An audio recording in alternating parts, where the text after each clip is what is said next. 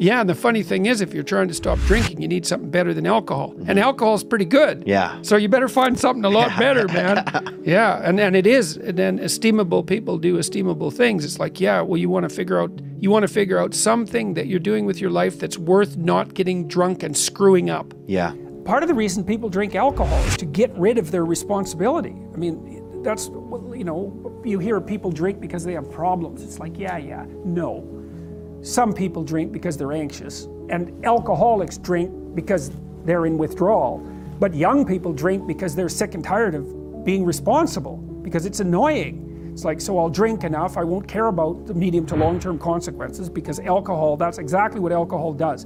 It doesn't make you ignorant of the medium to long term consequences, but it makes you not care about them. You know, you might say, well, why do people drink too much? It's like, if you like alcohol, that's a stupid question right? It's like, why do people drink too much? Well, because it's great. Yeah. You know, it's like, okay, so why stop? Well, you do stupid things when you're drunk.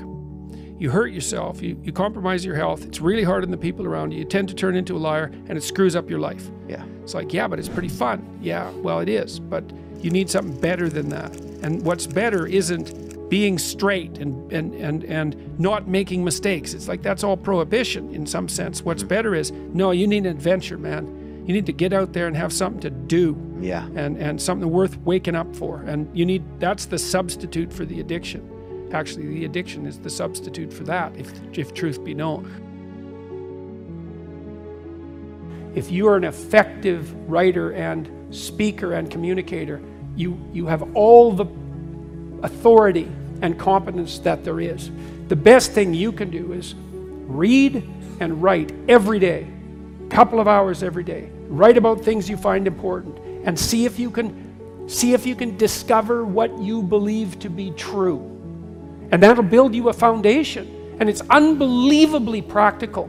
Like if you look at people who are phenomenally successful across life, there's various reasons, but one of them is is that they're unbelievably good at articulating what they what they're aiming at and strategizing and negotiating and and and and enticing people with a vision forward. It's like, get your words together, man. That's, that makes you unstoppable. Get your words together.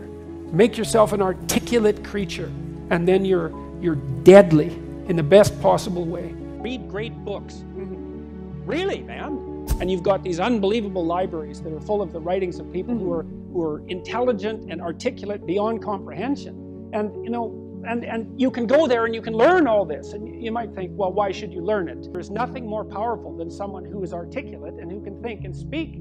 It's power. And I mean power of the best sort. It's authority and influence and respectability and competence. And your highest skill is to be found in articulated speech. And if you're if you're if you're a master at formulating your arguments, you win everything. And better than that, when you win everything, everyone around you wins too.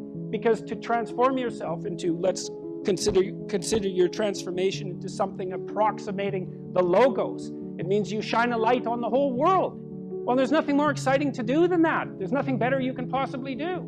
You transform yourself into something that's articulated and sensible and grounded in history and knowledgeable and wise, man. You can do anything you want and hopefully anything you want for good. Because if you have any sense, everything you want to do would be for the good because there's nothing more compelling or meaningful or, or useful in combating the tragedy of life than to, than to struggle with all your soul on behalf of the good. You know, I really seen the benefits, for example, for weightlifting because I've watched people, because I'm 58, 50, how old am I? 56.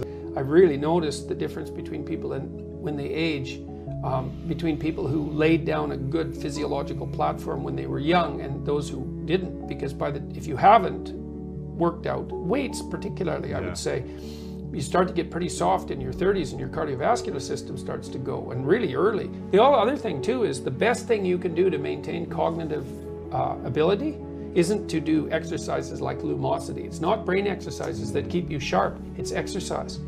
So if Physical. you're 50, both cardiovascular and weightlifting, if you're 50, you can restore your cognitive function to the level of a 30 year old through exercise. Through physical activity. Yeah, well, your brain is a very demanding organ. And if your cardiovascular system is compromised, then you get stupid. And wow. so, yeah, it's really because so the less I, you move and the bigger mm, you get, the more stupid you become. Mm-hmm. Mm, yeah, well, because you, com- you gets well, you compromise, you compromise its function because the brain is it, it, it's it's it's the organ that uses more. It's it's very metabolically demanding, and so if you're not in phys- good physical shape, then the, one of the things that suffers most greatly is your cognitive function.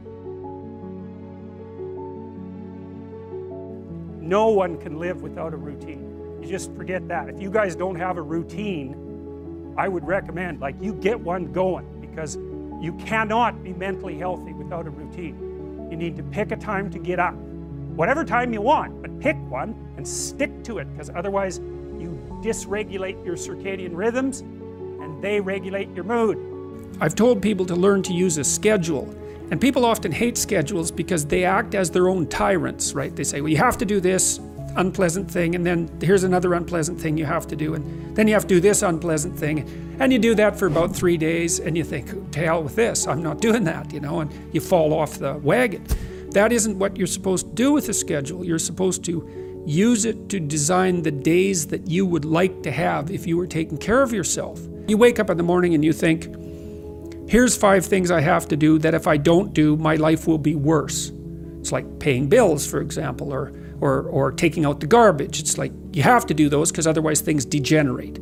So you got to put some of those in the schedule because otherwise tomorrow is worse than today, and that's a bad trajectory. But you also want to build in things, you know, you've got to act in some sense like you're dealing with a relatively recalcitrant nine year old. It's like, so, well, here's some things you have to do, but here's some things that if you do, you could reward yourself with. And if you get the balance there between obligation and reward right, then you'll find that you're motivated to do the things. And, and that's what you want to do. You want to do that so it's sustainable across days and weeks and months. And so you got to you got to treat yourself like a good boss would treat a valued employee and not like a tyrant would treat a slave. Make friends with a calendar, like Google Calendar or something like that. And I can tell you some tricks about that because really it is important. Like, and I'm not kidding around about this. So, here's one way of thinking about making use of a schedule. Often people are afraid of schedules because they think of them as a trap. You know, you make a schedule and it's like this little prison that you have to live inside and you know, and all you're doing in your schedule is putting down things you have to do or should do and so, you know, there's not a lot of fun in that. And so not only is it a trap or a prison, but it's kind of an unpleasant one. But a, a way to work with the schedule in a lot more sophisticated way is to, to think, well, I'm going to plan the next week, say, because you plan it day by day, but we'll take the week as the unit level of analysis and think, well, I'd like to plan a week I'd like to have. And then your schedule all of a sudden becomes a tool for increasing the quality of your life. And that's a whole different issue.